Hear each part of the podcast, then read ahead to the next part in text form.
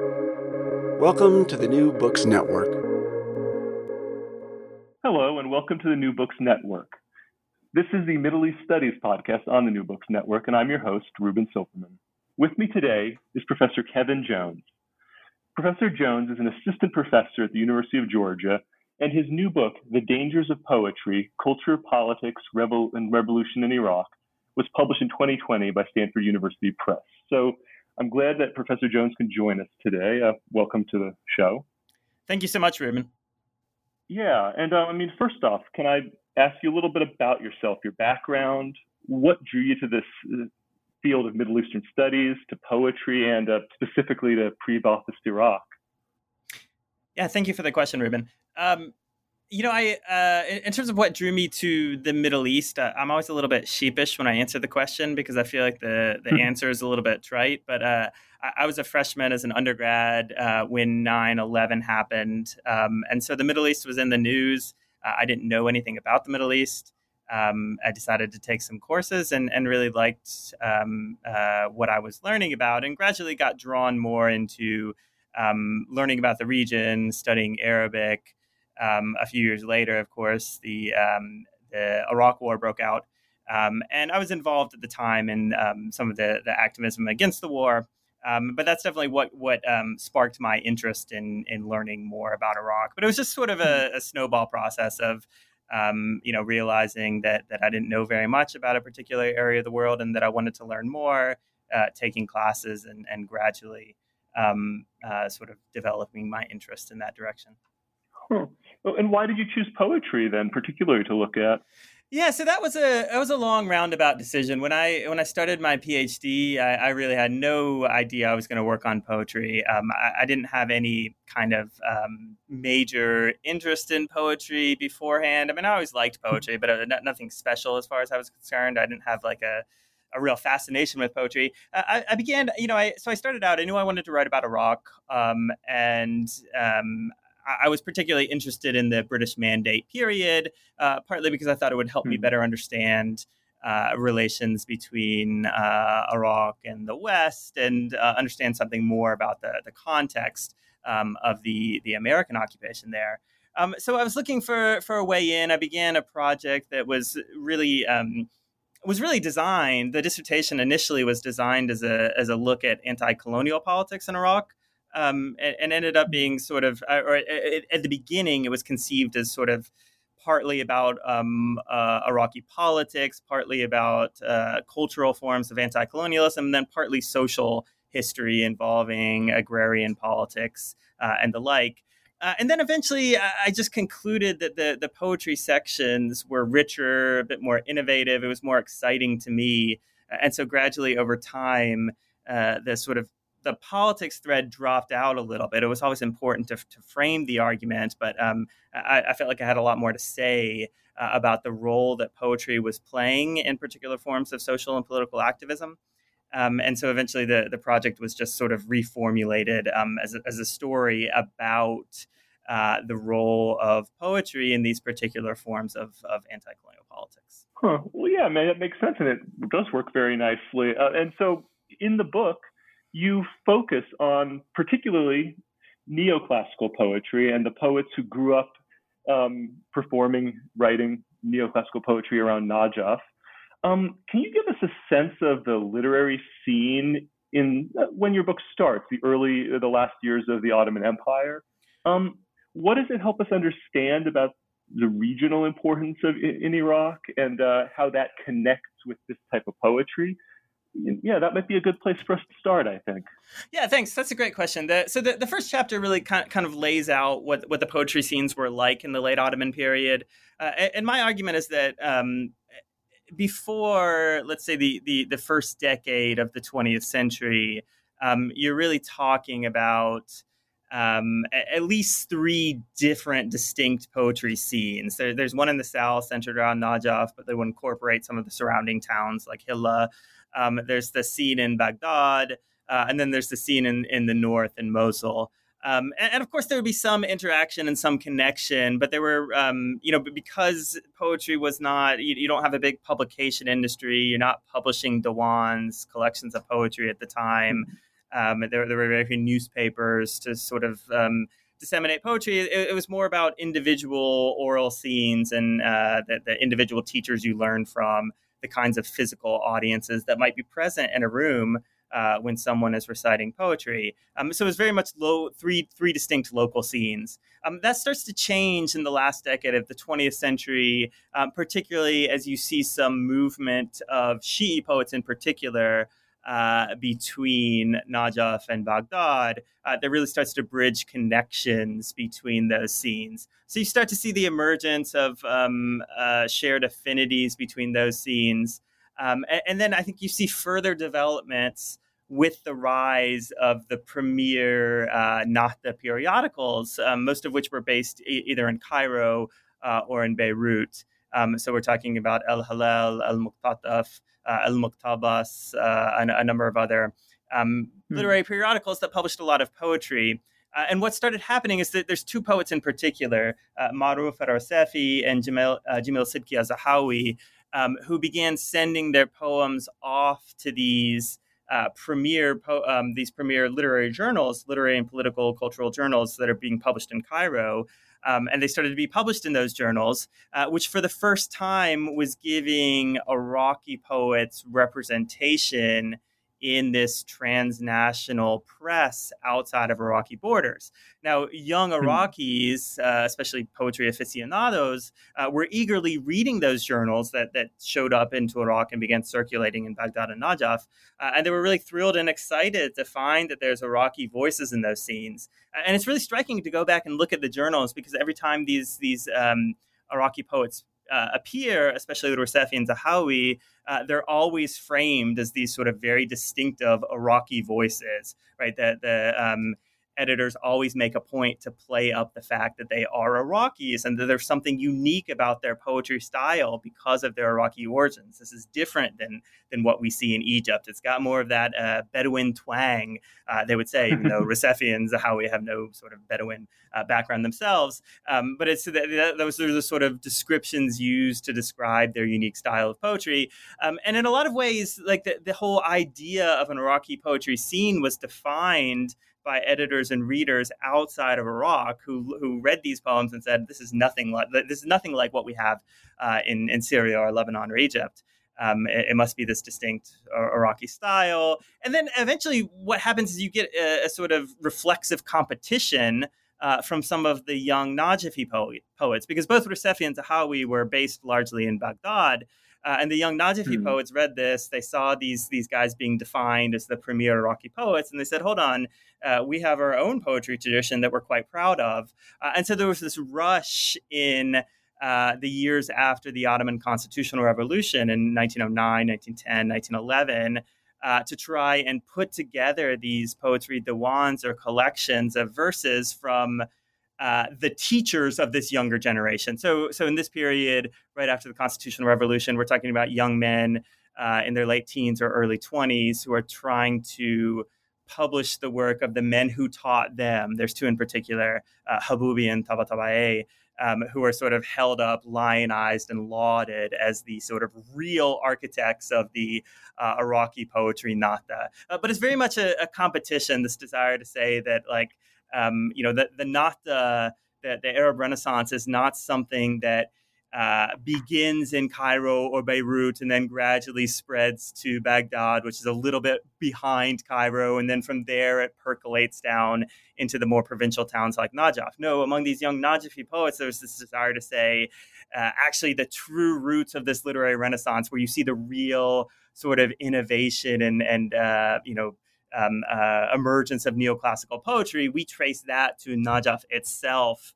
Um, in the uh, in the 19th century, we're proud of that uh, tradition, and we want to publicize it uh, to, to broader audiences. Uh, you know, and maybe it's worth me- mentioning what is what is neo about neoclassical poetry at this time. What are they contributing? What is it? What is the change that they're involved in at this point? Yeah, so the um, you know neoclassical is the, the term we give it. It's not it's not used in um, in Arabic, but but I think um, hmm. generally speaking, it's seen as um, an attempt to reassert uh, classical standards and style. So the whole concept in neoclassical tradition is it's the idea of reviving the classical tradition. There was a general consensus among most readers of poetry that um, there was a long period of uh, literary and poetic decay and decadence um, uh, that, that, spanned the majority of the Ottoman period. Um, so everyone basically agreed that the, the poetry of the 1600 Arabic poetry in the 1600s and 1700s, early 1800s was terrible. Um, some some modern historians and critics have have uh, I think rightly uh, questioned that assumption, but that was an assumption that was basically shared uh, by all these young poets in the 20th century that something had gone wrong, mm-hmm. and neoclassical rep- uh, poetry represented the revival of that glorious classical tradition. So it's a deliberate um, attempt to recreate and reinvigorate the aesthetics of classical Arabic poetry. Now, what's new about it is uh, the content, right? It's basically taking classical aesthetics and style and using it to express quintessentially modern themes, uh, uh engagements with modern politics, anti colonial themes, uh, appeals for social and cultural reform. Um, and so, um, yeah, I mean, it's you know, it's, it's sort of desire to um, make this appeal for mo- for modernity that's cloaked in the language and rhetoric of uh, classical aesthetics. Hmm. Well, and as you say, so these I mean these these poets you're looking at at the beginning, they're enter, entering the scene right about when World War One starts, and so you point to the period of World War One until the Iraqi revolt in 1920 as marking a real shift, right? From traditional sort of patronage based modes of poetry to one that's tied into what you just mentioned radical ideas, mass politics. And you, you call this rebel poetry, which I, I like the term. And I'm hoping you could uh, elaborate a bit on the concept and the, the context in which it's happening. Yeah, so I mean, to me, rebel poetry is, is fundamentally connected to the colonial era uh, and to anti-colonial politics. Um, you know, and I think maybe maybe a one way of positioning this is that um, we have to think about the context in which poetry was written and recited uh, before the colonial era. Um, it, it, could be published in newspapers. It could be recited at gatherings. It could uh, be used to, to praise a particular ruler. Um, but but it often had a political message. Um, and and I, I, you know, there's there's some minor examples here and there, but um, in my view, before World War One, there was nothing particularly dangerous about poetry. It's not usually used as a vehicle to directly challenge power structures. And that's partly due to the reality of, of patronage, that, that uh, poets were often seeking the patronage of a particular ruler, uh, some financial support, um, a position in government, et cetera. Well, that changes in the colonial era um, because of course the, the, there's there's now um, a, a, dramatic gap between what your audience, the Iraqi nation, wants and what the men in power, the colonial state, mm-hmm. uh, want. Uh, and so one thing you see, one thing that I, I found really interesting was um, looking at the uh, Iraqi newspapers that appear from 1917 onwards um, under colonial patronage. There's, there's, a couple of newspapers that pop up uh, that, that publish a ton of poetry. Uh, some of it's written by good poets writing under pseudonyms. Some of it's um, what I think of as very bad poetry. I, I, try not to comment too much on the aesthetics of the poetry, but some of it's really quite bad. Um, but it's, it's being solicited. Uh, to um, offer some sort of cultural legitimacy for the British occupation, um, and uh, but but one thing that's striking is that none of the poets who are publishing these poems in these these newspapers that are popping up uh, are willing to use their own names. They're only publishing under pseudonyms um, because the the act of of praising the colonial state or the colonial occupation in verse uh, would be quite detrimental to their reputations. Uh, and then later on, especially when we we hit 1920, when there's a major national uprising, um, that is what I see as the the real heyday of this phenomenon of rebel poetry. Uh, you get this whole series of scenes in uh, mosques around Baghdad, and then later across the country. Uh, there's a deliberate attempt to have um, uh, to, to bring Sunnis and Shia together in one another's mosques and to have uh, sermons recited, to perform religious ceremonies that are supposed to bridge sectarian divisions, and of course, to have poets come uh, and recite verses that will appeal to uh, the people to stand together, uh, to link arms, to resist the colonial power. Um, and uh, I always found it really um, uh, striking looking at these at the, at the, records in the British archives uh, about these um, uh, poetry performances in the mosques in 1920, uh, because the, the, reports are always filtered through uh, the language of um, uh, Iraqi informants who are there and are now reporting back. Mm-hmm. Uh, and so they talk about the sermons and they'll say the preacher gave this message that's sort of inflammatory towards Britain, uh, but it's always a sort of very rough generalization. And then they get to the poetry and they start quoting lines that the poets hmm. Recited inside the mosque. And, and it's, I mean, it's really striking. It tells you something about uh, the utility of poetry and that the informant remembers the verses because they're striking, they rhyme, you can remember them. Uh, and so you can report back verbatim on what happened. Uh, there, there's one report that I always uh, remember because the informant himself, the informant told his British supervisor, uh, "I was so moved by this, this by this poem that I was almost ready to take up arms yeah. Uh, against Britain." Uh, and the, in the archives, I think Gertrude Bell had um, had underlined it and, and written a, a couple of ex- exclamation points in the margins, right, to, to, to, note how how striking this dynamic was.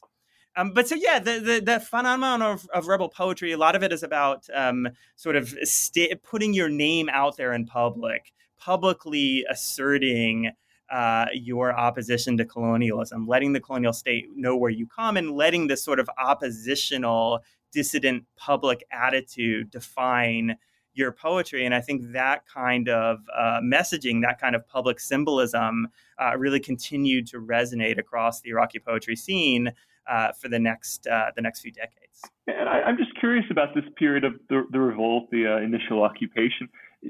Gertrude Bell's circling things and writing exclamation points, but do the British appreciate the importance of poetry? I mean, their informants certainly seem to, but are the British taking it into account really? To some extent, they were. To some extent, um, they were limited by linguistic difficulties. Um, you know, Gertrude Bell was always celebrated as the uh, the best of the British Arabists at the time. I mean, you know, historically, she's known as, as having much better Arabic than uh, T. Lawrence, Lawrence of Arabia, for example. Uh, but I found a, a few mm-hmm. different cases in, in her own letters where she's talking about poetry performances, and she says quite bluntly, "I didn't understand a word of what was said, but it was all very beautiful. It was a touching scene." Right. Oh. So she doesn't understand poetry. Uh, she had a, an interpreter uh, who I, I believe was Sudanese, but but I I, I might be uh, misremembering that. In any case, he would read the poetry for her and translate it. And, and again, in a couple of the letters, I found some passages where she she basically indicated uh, that he didn't like poetry and thought it was very, uh, mostly worthless, and so didn't bother uh, to tell to, to to actually translate a lot of what was going on.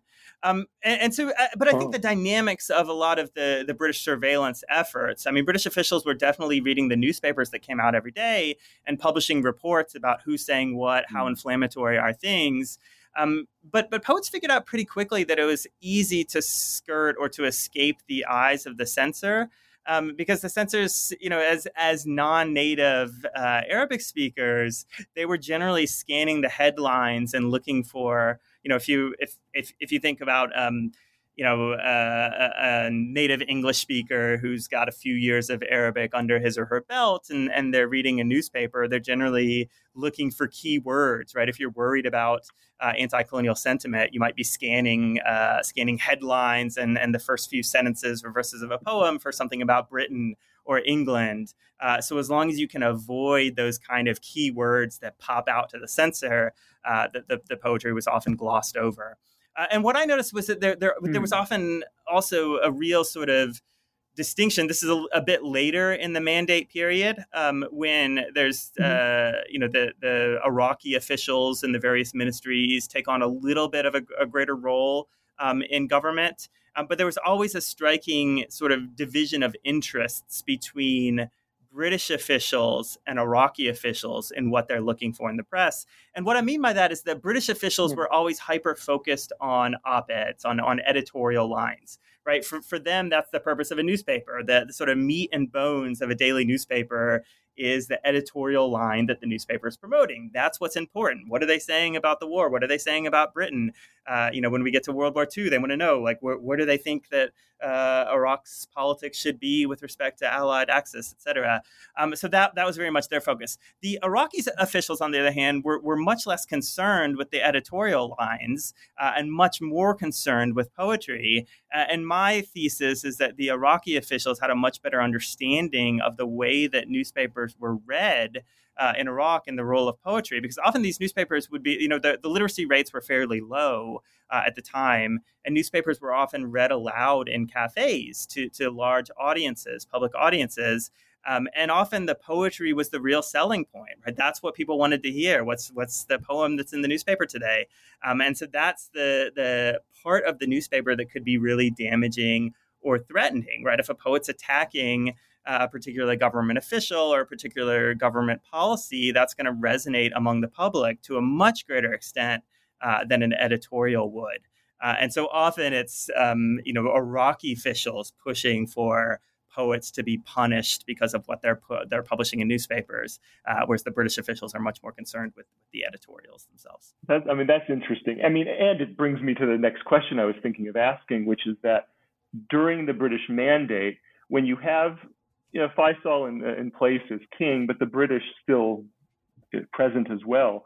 How did poets position themselves in relationship to this Hashemite monarchy, which is, you know, the front man in the sense, in some senses at least, for the British Empire. How did poets relate to it? Yeah, that's a good question. The um, you know, the, the metaphor I use in the, in the chapter that deals with it is the, the metaphor of the double-edged sword, uh, which comes from a, a, British intelligence report about um, uh, the performance of uh, one particular poet at, at, a major event where, where Faisal was present and Faisal was being praised. And that the argument is that the praise of this poet was a double edged sword. Now, what does that mean? Uh, it means that the poet was praising Faisal not so much for things that he had done and things that he had accomplished, but for things that the poet hoped and expected him to accomplish in the future which meant the realization of full independence, the final liberation of Iraq from British colonial rule.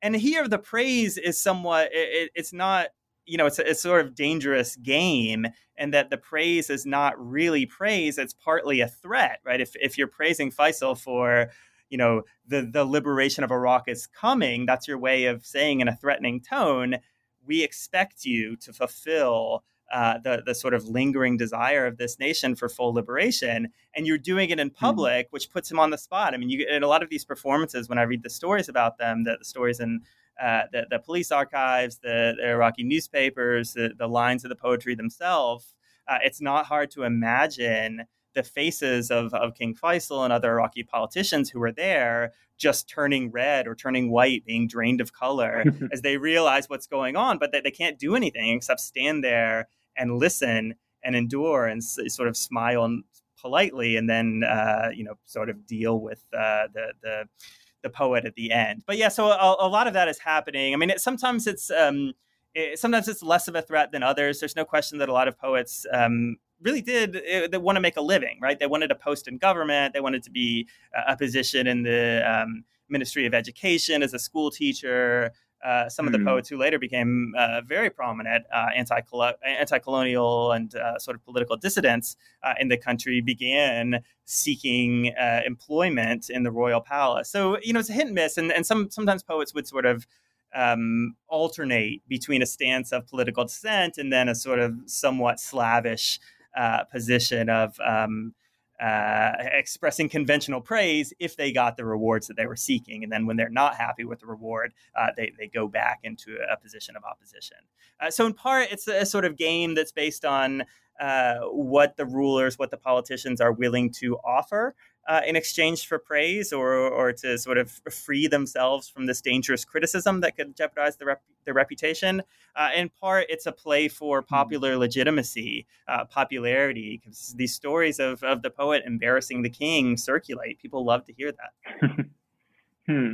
Well, so after 1932, once uh, the British are, at least in a mm, formal uh, legal sense, gone, even though they've created, helped create this constitution that allows them to stick around in many ways. Um, from 32 to 58, you have this period of the Iraqi monarchy. And during this period, the politics gets very complicated because you have different nationalist strains, you have pan Arab nationalism, you have more of an Iraq focused leftism. And even these different categories are not fixed, right? So the, the politics and the history become very complicated during this period, and how the poets navigate this complexity also becomes very complicated. But I, I liked how you, you talked about it, and I thought that maybe two of the poets that you point to could be good guides for this. You talk about Muhammad Salih Bahr al-Ulum and uh, Muhammad Mahdi al-Jawahiri, and these two poets, you sort of play them off against each other at times. Maybe we can talk a bit about each of them and how they relate to this, this the 1930s, 40s, 50s, and some of the complexities of it. Yeah, thanks, thanks. That's a great question. Um, you know, so I would say with with uh, Bahr al-Ulum and, and and I, I, agree. I do see them. Uh, you know, if I had to identify sort of real protagonists of the book, it would be those two poets. Um, and I think maybe maybe I, I see them. They, they play off one another in, in some ways, especially in terms of their style. Uh, al-Ulum had a very sort of simple, direct style. He was he's considered the people's poet. Um, I, I, loved him when I was first starting this project because when, I, when I'm first getting into translating poetry, it was very easy to translate, uh, very direct language, simple, uh, short poems uh, that got right to the point. Whereas Jawahiri, a beautiful poet, um, regarded by many as, as the greatest uh, Arab neoclassical poet uh, of the 20th century, um, but but very difficult um, uh, from a linguistic standpoint. For his, his style, uh, very very much more formal, less direct. Um, than Bahr al-Ulum, but politically they were quite similar. They saw each other as comrades. Um, they, they were friends. Uh, they're they're close to the same age. They're both from Najaf. Uh, they both come from prominent clerical families. Uh, they both end up moving to Baghdad and gradually becoming more involved in, in left wing uh, and communist uh, politics. Neither one ends up uh, actually formally joining the Communist Party, but they're both um, two of the more prominent members of the Peace Partisans movement, which is a um, a movement in the 1950s and onwards that's largely seen as a communist front organization, very closely aligned with the, the Communist Party in general. Uh, so, how does that factor into this um, this divide between Arab nationalists and uh, Iraqist or, or left wing. Um, Iraq is more focused on Iraqi nationalism. Um, you're right that this is like a, a sort of um, it's often framed as this bipolar conflict, right? Um, you're either in the nationalist camp or you're in the Watani, the Iraqi nationalist camp, right? Pan Arab nationalism or Iraqi mm-hmm. nationalism, one or the other. Um, and I think in some ways it's justifiable that that um, we have that bipolar distinction because certainly by uh, 1959 that was essentially the stakes of the debate, right? It was a very much a, a heated political scene after the revolution, and you either belong to the Qawmi, the Pan-Arab nationalist camp, or the Watani, the, the Iraqi nationalist camp, which was associated with the Communist Party. Um, you, you, it was an us versus them situation, and you had no choice um, but to affiliate yourself with one faction or the other. Um, and and there's other times in which you had to make similar decisions. There's a, the first big military coup in the country in 36. Uh, 1936 had a, had a similar dynamic when everyone chose sides. You were either for the coup because you thought it would lead to socialist revolution. Uh, that tended to be the Iraqi nationalist camp position, or you opposed the coup. This was the position of the pan Arabist uh, camp because it, it, jeopardized Iraq's relationship with uh, or Iraq's support for the Palestinian movement as they saw it. Right. So, uh, you know, I mm-hmm. don't want to criticize the idea of this bipolar struggle, but I do think that that um, sort of reading this entire period through the lens of that Qawmi versus Watani divide uh, misses a lot of the complexity of the period. And I think the complexity you can see in two different ways uh, on, on, the one hand, these these two camps are not entirely defined by the issues that give them their name, right? In other words, the Qawmi camp is not entirely motivated uh, by pan Arab concerns. That uh, over time, in particular, the Qawmi camp uh, adopts a lot of uh, socialist platforms. Um, so that they, in a lot of ways, they're coming much closer to the leftists, uh, to the Iraqi Communist mm. Party than is commonly understood. And on the, the reverse side, the Watani camp and the Communist Party uh, were much less hostile towards pan Arab nationalism than people assume sometimes. Um, really, it's, it's only in uh, 1959 or so that that opposition really comes out. For, for most of this period, they're, they're very much concerned about uh, pan Arab issues in uh, Palestine and Syria and Algeria, uh, in Egypt and elsewhere, they're enthusiastic about the same causes. Uh, and so the related point of complexity is that even though you have this bipolar struggle in 1936 and in 1959, in the intervening uh, two or two and a half decades, what you see is the two the two camps really converging with one another and adopting some of the positions of uh, their their opponents or the people who were their opponents and will be their opponents in the future. Uh, really, it's um, mm-hmm. you know in, in, the political scene, this is the sort of days of the national front politics where the socialists and the Arab nationalists and the communists are trying to reach a sort of accommodation because they all stand against colonial influence and the uh, sort of neo-colonial monarchy um, that, that, everyone opposes and is obstructing any sort of real reforms in the country. Um, but it, in my view, that national front politics is not a sort of superficial function of high politics. You can really see it playing out uh, across the cultural spectrum where uh, everyone shares a commitment that, like, yeah, the, the politics of this country need to be radically reformed. We need to stand with Nasser. We need to uh, stand up for the Palestinians. We need to break our alliance with Britain and with the United States. And in social terms, everyone from both sides agrees that radical reforms are needed, that, that there needs to be hmm. uh, actions taken against uh, feudalism and, and feudalist like practices in the countryside. Um, that, that, you know everyone is critical of, of capitalism, uh, especially um, as it's expressed in with with foreign uh, American and European companies. So yeah, you see you see both hmm. sides really coming together. Um, and and I, I, see a lot of that. Um, I, I, think Bahr al-Ulum is maybe a prototypical example of that because on the one hand, he's very much um, uh, associated with the Communist Party. He, he's not a communist himself, but he's he leaves Najaf, he goes to Baghdad, he becomes a labor organizer. He's very close to the workers throughout his life, uh, to peasants. Uh, he's a member of the Peace Partisans movement. He he praises the Soviet Union over and over again in his poetry. He praises North Korea. Um, so so he's very much invested in a sort of cosmopolitan, global left wing vision. Um, uh, associated mm with the Communist Party. On the other hand, he's a, he's a staunch Arab nationalist. He um, uh, ends up in the internment camps during World War One because he's he's um, seen as, as being complicit in the Rashid Ali movement um, and had uh, recited some poetry on the, on the radio uh, in praise of um, of Rashid Ali and and uh, against Britain. Uh, although his his position is is complex and that he he had been you know well before the war uh, was was extremely critical of, of fascist aggression in uh, Libya. he's been critical of Hitler um, before the war begins, but like the Communist Party in general, he supports the Rashid Ali coup because it's the first step of the sort of bourgeois nationalist revolution that will precede um, uh, the eventual um, communist revolution and, and communist ideology. Mm. Um, so, he, so he has he has credibility when he goes into the internment camps. He really builds um, strong relationships with many of the nationalist uh, poets who were um, more problematic, who had a much more problematic uh, relationship to Nazism and more problematic views on on World War II in general. But they, mm. they reached a sort of accommodation. Many of those nationalists had been staunch anti-communists, and when they meet al-Ulum, their positions are tempered a little bit because they see a communist who shares their patriotism and their devotion to the Arab people and to the, the, the cause for liberation.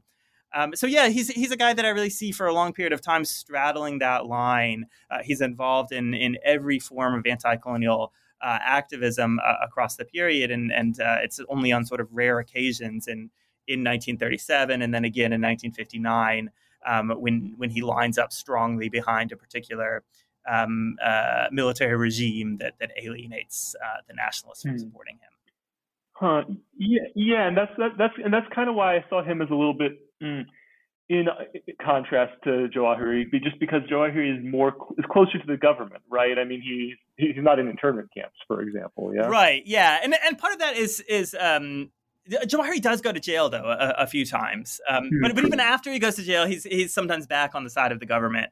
Um, he you know he's in, in jail in 1937.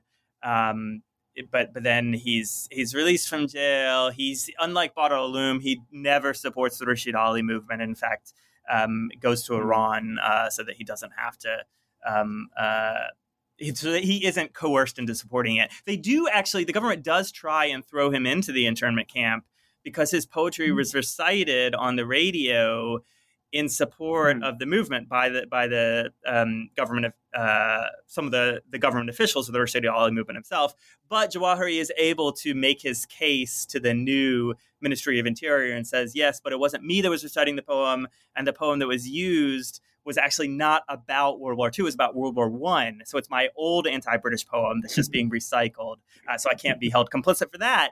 Uh, and it- which, in a way, points out to the the some of the the absurdity of the um, the government stance toward anti-colonialism, and that if you expressed opposition to Britain in World War II, then you're seen as a Nazi and complicit in Nazism. Whereas if you can prove that your anti-British sentiment is limited to World War One, because the official position of the government is that was good and fine and a critical element to creating an independent Iraqi state, then you're fine uh, and, and off the hook.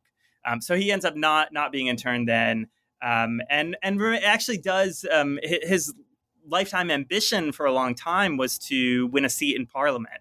Uh, because in, in many ways, that like getting a seat in parliament uh, is a sign of national recognition of his skills as a poet. Right? It says that your poetry is so good uh, that um, you know you're considered a sort of representative of the nation, and you deserve to have a seat representing the Mhm. people in parliament. He does finally get his seat um, in uh, late 1947. Uh, he's elected, uh, but then he ends up resigning uh, after just a few months um, in office because of this big uh, uprising, the Wathba in 1948. Um, one of the, the most important um, events of this uprising is the, the Bridge Massacre. Um, in in January of '48, there's um, hundreds, thousands probably of um, uh, Iraqi students and workers crossing a bridge over the Tigris River uh, to to link up with one another. The police opened fire on the students, killing hundreds of them. The, the death tolls are disputed, but I think most sources would put it at uh, over 200, over 300 perhaps. Uh, and one of those dead is Jawahiri's brother, Jafar. Um, so two weeks later, for his memorial service, uh, Muhammad Mahdi al Jawahiri stands in front of the mosque where the memorial was held and takes up a loudspeaker. There's this great picture floating around that's um, it's actually of terrible quality. So um, I had initially wanted it as the, the cover of my book, but it just didn't work because of the, the, the quality problems of the picture. But in the picture, you can see him. He's he's standing on a step ladder in the middle of the crowd. The crowd is holding up the step ladder. He's got a megaphone to his mouth. There's uh, tens of thousands of people around him listening as he recites this poem. And it's come up again and again, uh, especially if you talk to older Iraqis. You see this in oral histories that come out. Uh, everyone who was around that generation in, in 1948 uh, can, can recite that poem word for word, uh, at least the opening lines of it, because it, was- it was so powerful as a sort of indictment of the political scene and a, and a call for uh, a sort of revolutionary future. And so from that point on, I think Jawahiri is much more committed to this um, sort of public dynamic of making the an anti-government case in public, of um, sort of uh, um, pushing buttons wherever possible. And so he does get himself into trouble off and on again um, for, in, in the late 40s and 50s. And uh, in 1958, that's I mean that's this, this uh, decisive moment. That's the re- that's the revolution. The monarchy is swept away. Colonel Qasim comes to power, and we see a lot of these tensions that we've just been talking about really come to a head. And as you said, the pe- 1959, this period 1958, 59 is particularly intense. And I thought the some of these experiences and controversies in the time period were well represented by another poet whom you talk about, uh, Abdul Wahab al Bayati, particularly. I thought he, the way you talked about him and his experiences of this revolutionary period was very interesting. So if you could talk about that a little bit too, that'd be great. Yeah, thanks. So, so when I think uh, I think the story that I find most interesting about Bayati. So, so Bayati was. Um, uh, he was, you know, he's another one of these poets who really, uh, much like al-Ulum, he's he's um, sort of in a, in a lot of ways straddles the line between communist and nationalist. He was he was um, uh, always a sort of staunch proponent of Nasser uh, and Nasserism, that sort of pan-Arab nationalism, but he's also a member of the Communist Party. Um, at the time of the revolution in, in July of 1958, Bayati was living in the Soviet Union. Uh, and like a lot of Iraqi poets, intellectuals, uh, activists of various stripes who were out of the country in exile, due to the political environment, everyone rushes back to Baghdad, uh, to Iraq, to participate in this new revolutionary climate. And when the revolution happens, the pan Arabists and the, the communists are equally excited right? They all saw the old regime as their enemy. They're all glad to see the monarchy down, and they're ready to finally realize a revolutionary vision. Uh, there's both Ba'athist, the, the Pan Arab Ba'ath Party, and uh, communists who are members of uh, cabinet, right? So both both the nationalist and the Iraqi nationalist, the communist factions, everyone is represented in the new government. Everyone is committed to to a new revolutionary vision, and it's fine for a few months. But then tensions really start to intensify in late 58, early 1959. Uh, and in my view, this is a particularly important episode in, in early 1959. Uh, published a poem about the Dr. Zhivago affair in the Soviet Union, um, uh, about Boris Pasternak. Um, and the poem itself, it's um, it's really about Boris Pasternak. It's not a metaphor for Iraqi politics. It's about this mm. this um, communist discussion of Pasternak, who's seen to have betrayed the Soviet Union by writing and publishing a novel that's critical of communism. Uh, and so Bayati takes the Soviet side. He's really critical of Pasternak. Uh, and he includes a line there that um, the, the, line is, "We will um, we will make from your skulls ashtrays for our cigarettes."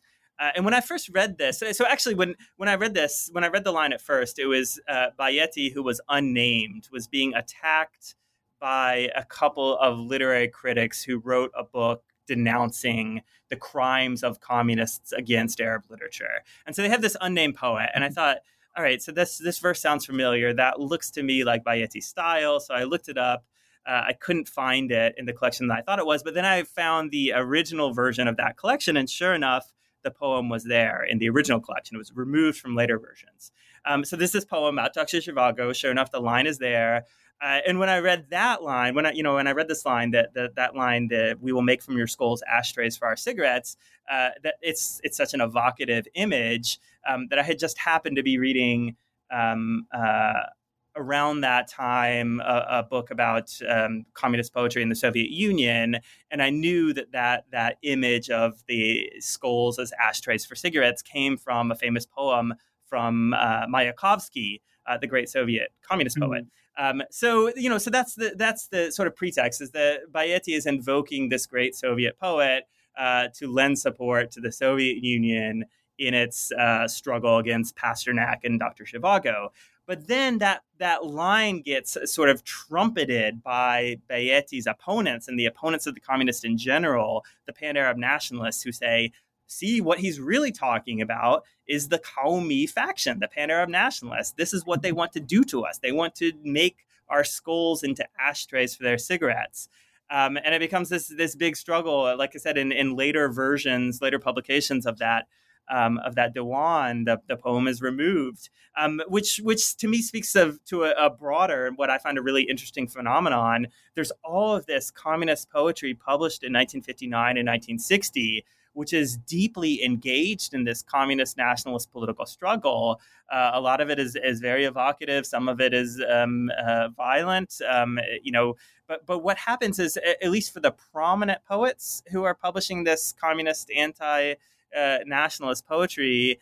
Um, in the aftermath, after the collapse of the Qasim regime and the, the rise of the Ba'ath state, uh, anyone who wants to remain uh, in Iraq or to remain relevant in Iraqi poetry considerations makes an effort to sort of clean their record. So there's this like compilations. There's another uh, uh, famous Iraqi communist poet, Iraqi communist poet, Buland al-Haidari, um, who put when he puts out his sort of full compilation later on, his 1959 collection is simply missing because it would be too controversial. Mm-hmm uh, in that period. Bahr al-Ulum, when he publishes his Diwan, the 1959 stuff is gone uh, because it's too inflammatory um, in this sort of modern context. So there's this uh, sort of collective attempt to erase or forget uh, what was published in that period because it's, it's, too painful, it's too dangerous, it's too um, politically sensitive after 1963. Hmm. And I mean, you do your book essentially comes to an end at around this time period of Qasim's assassination, becoming in, the entrance into politics of the Ba'ath Party. But you're also making another argument at this point, about why poetry starts to fade away as having this political power that you've been talking about in most of the book. And I'm wondering if you could discuss that a little bit. This, the change from neoclassical poetry towards free verse poetry, which you see has having real political impact. Yeah, thanks. That's a great question. That and you know, I have to. I, I always want to be careful in the way that I phrase this contrast between free verse and neoclassical poetry because the way I describe the transition from neoclassical to free verse poetry in my book, um, it would be very easy, and maybe I do sort of make this uh, uh, make this implicit in my writing, but in a lot of ways, it's it's a movement that diminishes the political power of poetry. So it would be easy to read this as a negative development. And I don't actually mean that from an aesthetic standpoint. I actually really love the free verse poetry and find it, um, you know, more pleasing to read in a lot of ways than the neoclassical stuff, um, which can be very sort of um, it's some sometimes pedantic and you know it follows this set pattern. And you know i enjoy the style of free verse poetry more but that's partly because of like the, the nature of of how poetry was meant to be consumed. Uh, in my view that the reason that neoclassical poetry was so powerful is because it has this set rhymed pattern uh, that lends itself extremely well to public performance. I mean, a lot of these poems you can imagine being chanted in demonstrations, especially the, the neoclassical verses of someone like Bahr el-Ulum, whose, whose language was very simple and direct. Uh, and there's a lot of stories, especially from 1948, of him being carried on the crowds, on the on the shoulders of uh, workers in these big crowds who are uh, walking through the streets of Baghdad, and everyone is chanting his poems as he uh, extemporizes uh, on the spot with these um, uh, revolutionary verses and it's it's the sort of thing that you just can't do the same way in free verse. Free verse, I mean, it can be. It, it often did still. I mean, it's still. Um, after the transition to free verse, poetry remains extremely popular and powerful in Iraq, and and poetry can have uh, free verse poetry can have just as powerful of a, a political uh, images and political messages, but it doesn't have the same sort of resonance in the popular protest. I mean, if you imagine reading free verse poetry you know i imagine a situation maybe you're reading alone out of a book or or you're in a cafe and things are a little bit quieter it's it's more difficult to imagine people chanting it um, and and it sort of raising the passions of crowds in the same way it becomes more mm. um, you know I, my my view my end sort of vision here is that the transition to free verse makes poetry much more a, a feature of uh, art, literature, intellectual history.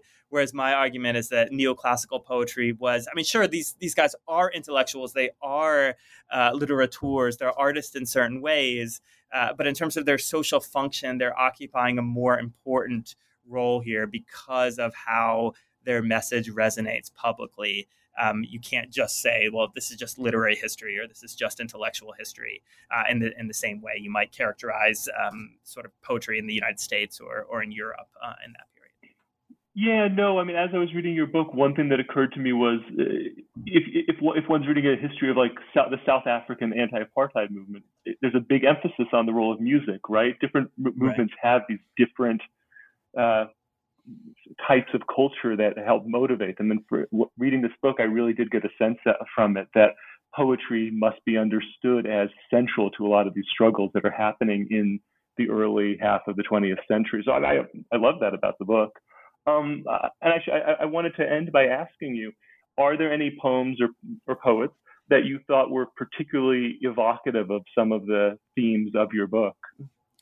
Um, yeah, thanks. So I'll, uh, I guess I, I um, there's two that come to mind. The, the first, um, uh, I'll give you one from Jawahiri and one from uh, Bahr el-Ulum. Uh, so the poetry from the poem from Jawahiri that I want to mention comes actually from the introduction to my book. Uh, it's it's one of the stories that, that that sort of caught me the most and really drew me to this project. These stories of these uh, ceremonial political occasions uh, where the poet is invited to give this speech with the hope that he'll be praising the government. And then he flips the tables, uh, flips the script, and turns around and uses the opportunity to denounce the political class. Um, so this poem comes from Jawahiri. This is in um, July 1949. Uh, he's at a major event. Um, it's it's a poem recited in honor of Hashim al Withri, who is a um, uh, the head of the medical college in Baghdad. Um, and so Jawahiri had been more or less in um, sort of out of public view for a year or so after the death of his brother. And now he steps on stage, he grabs the microphone, and he says, I was informed that you have been inquiring, asking about my presence here and there, wondering how such a dazzling star could stay away from the gilded gatherings of notables. But realization has come and overwhelmed you, like morning removes the dusk from your eyes, for I only ceased my sermons when I could not find one who deserved to hear the echo of my complaint. So everyone knows this guy's been silent for a long time and he's about to unleash a tirade. Um, and so he goes on to denounce uh, the British, who he calls the rotten Thamesians, Thames River. Um, and he says that they're that they they're local collaborators who liberally bestow our wealth on white men, while we brown men remain confined to our stables. Uh, but then the poem ends with this uh, amazing verse where he says, "They boast that a towering tyrannical wave has blocked the path to every outlet and escape." Uh, meaning the government boasts that no one can criticize them anymore because they've shut off all passive dissent, but they lie. For my verses fill the mouth of time endlessly traversing from the east to the west, tearing them from their youth and dropping them to their fate, destroying their grand palace of lies, for I am their death, bringing their houses upon them, inciting even doormen and babies to curse their name. Um, and then what follows after that is he he rips up the poem that he's reading into shreds uh, and walks out, lets it flutter to the ground, uh, which I always think of like the mic drop moment. Um, but unfortunately for him, the the so the government wanted to arrest him, and they couldn't at first because they, they didn't have the text of the poem. He's they, they, come to ask him, "Can you tell us the poem?" And he says, "Well." Uh, I recited it. I tore up the, the copy, and actually, I don't remember what I said. Uh, but it turns out some of his young admirers who were there had gathered the scraps of paper, pieced them together, get it published in a, in a newspaper in Lebanon. And as soon as that happens, they can they can use it to charge him. Uh, and so he he uh, spends a short period of time in prison.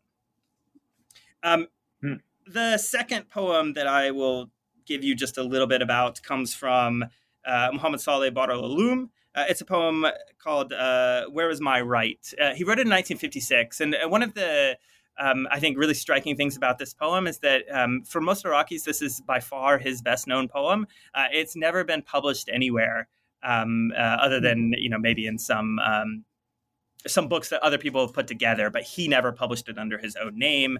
Uh, for for a period of time in Iraqi history, it was a cr- it was a crime. There, people were arrested for having handwritten copies of the poem. Uh, it's a bitter denunciation of um, uh, the, the state, uh, society, uh, the sort of religious class, all sorts of people who are accused of oppressing the rights of the people. Uh, and the poem um, really came to the scene of, of social media recently in, in uh, 2019 uh, because a popular Iraqi singer performed it at a cultural festival in, in, Najaf. And it's a really striking scene because this young man is in Najaf, the, the um, you know, usually considered a, um, a, sort of holy city because of its, its relationship to the Shia shrines. And he's singing this poem by a communist poet that is bitterly denouncing uh, the clerics and other groups. So here's the passage that I'm going to recite from the conclusion of my book. Uh, you wolves have trampled the people for thousands of years, so leave me to my religion, for what business is it of yours? Have you received a writ from God to intervene in my affairs? When God's book cries from the mosque, where is my right? These hypocrites shamelessly deceive God in full public view, for what is duping God for those who fill the world with deception?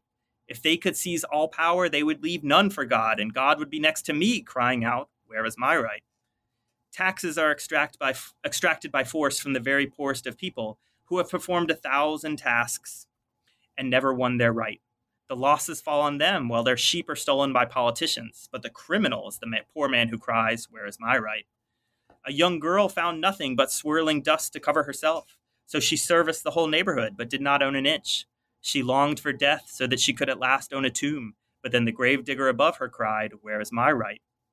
What is this and the like except an open field of prostitution, where this land is sold in the most despicable trading markets? If our religion says to hurl 80 stones at the prostitute, but the judge who decrees is the culprit, where is my right? Liberate this nation if you are truly preachers of sincerity from the chains of ignorance, for freedom will repel the greedy. Throw your weight towards securing the rights of workers. Bless the huts ever crying to the palaces, where is my right? A very powerful poem. and as you say, I, you can find the man singing it on YouTube also. So I, I, right. I, after reading your book, I went and looked it up, and again, very nice. Yeah, it's a, it's a great performance. Yeah. yeah. Well, so I mean, this these type of poems, the, the stories you tell about them, make the book just absolutely fascinating to read. So I hope people will go out and find the book, read it, um, experience it for themselves. Um, and may I just conclude by asking you, uh, now that this is out there, published, what are you working on now, or are you taking a break? Uh, yeah, so I'm right now. I'm working on. Um, there's a couple of threads from the book that I really wanted to follow up on, and and, and moving be- beyond uh, just a sort of poetry centered project, and looking at some of the broader themes that were um, hinted at maybe in the book. One of those one of those themes that, that really spoke to me um, was the way that um, anti-communist rhetoric in the late 1950s um, began to to acquire the real feel feel of a moral narrative. Uh, and the way it also mm-hmm. mapped onto some of the um, sectarian language in the country. Uh, and so I'm working on, on a project that that really sort of uh, maps the evolution of sectarianism in Iraq, and, and in many ways is is going to make the argument that uh, in many uh, that that what we see is the a lot of the the anti-Shi'i current that that develops in the Ba'ath Party in the, the 1970s, 1980s, and onwards, in some ways, is just an evolution of the older um, sort of discourse of anti-communist rhetoric, uh, and that mm. itself has has longer future. But so anyway, I, I want to look at the the evolution of um, of of sectarian language and sectarian practices uh, in the modern state, looking at um, the, the influence of the colonial state and colonial policies on uh, sectarian dynamics in the country. Um, and, and really to foreground, because I, I, think in a lot of ways, um, when, when people are talking about sectarianism in Iraq, there's this heavy focus put on the 1970s and the 1980s. And so th- this mm-hmm. project would, would look more at the prehistory uh, of those tensions um, and, and how we can see the roots of that conflict developing, even at a time in the 1950s and the 1960s when, um, eh, for the most part, on the surface, it appeared that um, sectarianism was, was not was not very significant or, or was no longer relevant. Um, uh, so I want to show how how those dynamics begin uh, to develop. Well, that should be an interesting book. I mean, and hopefully it's as interesting to read as this one was. Well, thank you very much, uh, Professor Jones. This was really nice to talk with you about your book. Appreciate your time. Yes, thank you so much, Ruben.